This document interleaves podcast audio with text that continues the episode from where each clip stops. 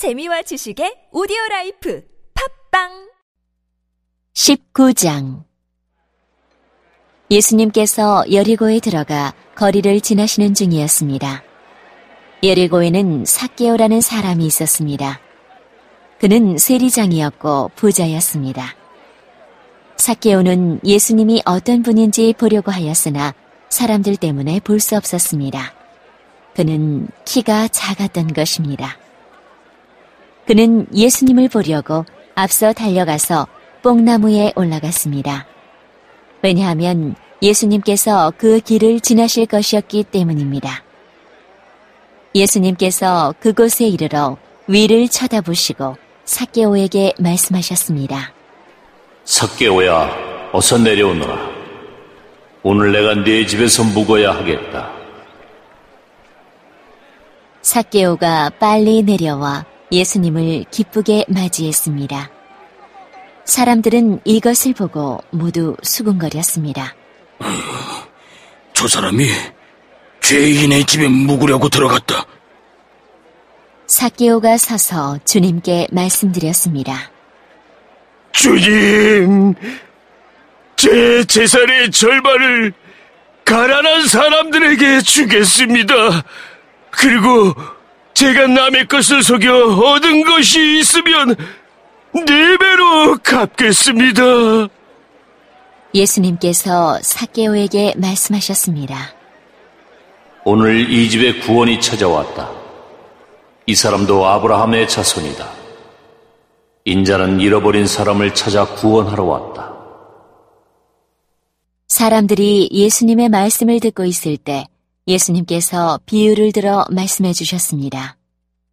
이 비유를 드신 것은 예수님께서 예루살렘에 가까이 오셨으므로 사람들이 곧 하나님 나라가 나타날 것으로 생각하였기 때문입니다. 예수님께서 말씀하셨습니다. 어떤 귀족이 왕위를 받아오려고 먼 나라로 가게 되었다.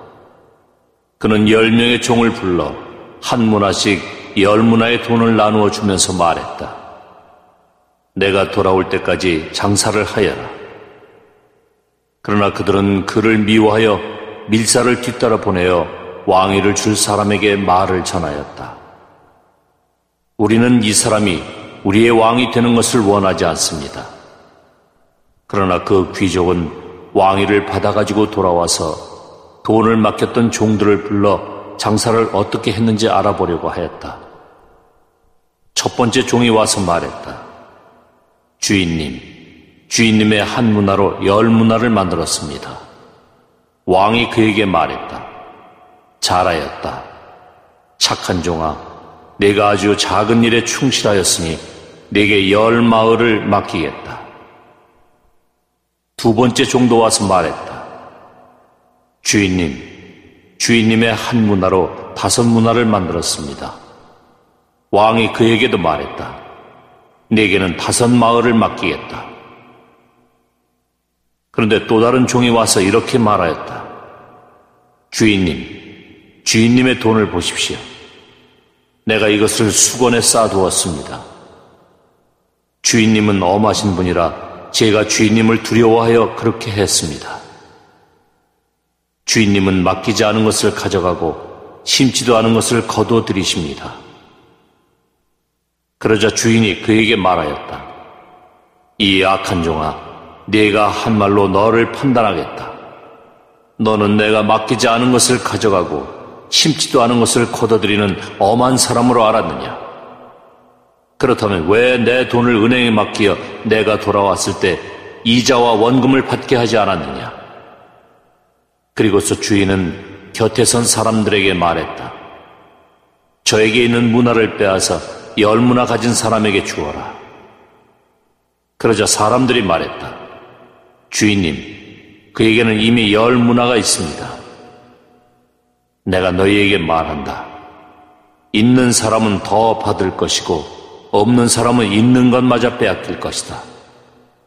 내가 왕이 되는 것을 원치 않던 내 원수들을 끌어다가 내 앞에서 죽여라. 예수님께서 이 말씀을 하시고 앞장서서 예루살렘을 향해 올라가셨습니다. 올리브산 근처에 있는 벳바게와 베다니에 이르렀을 때였습니다. 예수님께서 두 제자를 보내셨습니다. 그리고 말씀하셨습니다. 맞은편 마을로 가거라. 그곳에 들어가면 아무도 타보지 않은 나귀 새끼 한 마리가 매여 있는 것을 볼 것이다. 그것을 풀어 이리 끌고 오너라. 만일 누가 왜 나귀를 푸시오 하고 묻거든 주님께서 필요하시답니다 라고 말하여라. 보냄을 받은 제자들이 가보니 예수님께서 말씀하신 대로 나귀 새끼를 발견했습니다.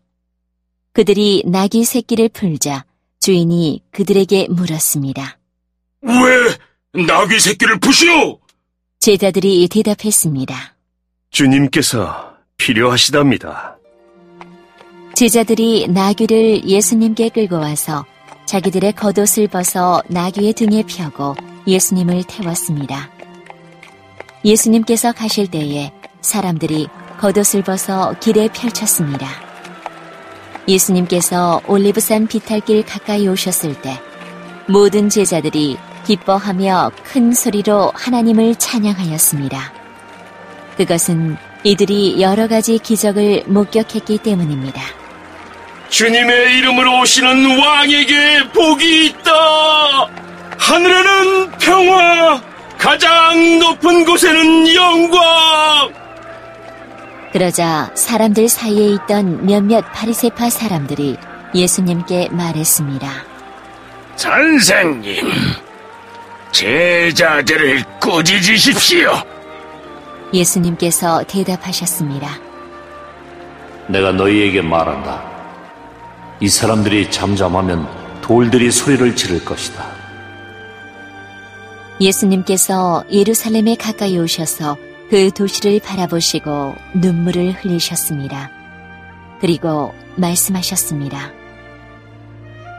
오늘 네가 평화의 길을 알았더라면 좋았을 텐데. 그러나 지금은 이것이 너에게 감춰져 있다. 네 원수들이 너를 향해 흙덩이를 쌓고 너를 에워싸고 사방으로 포위할 때가 올 것이다. 그리고 너를 짓밟고 너와 함께한 네 자녀들도 짓밟을 것이다. 또한 돌 위에 다른 돌 하나라도 남지 않게 할 것이다. 이는 하나님께서 찾아온 때를 네가 깨닫지 못했기 때문이다. 예수님께서 성전에 들어가 장사하는 사람들을 내쫓기 시작하셨습니다. 그리고 그들에게 말씀하셨습니다. 내 집은 기도하는 집이다라고 성경에 쓰여 있는데 너희는 이 집을 강도의 소굴로 만들었다. 예수님께서 날마다 성전에서 가르치셨습니다.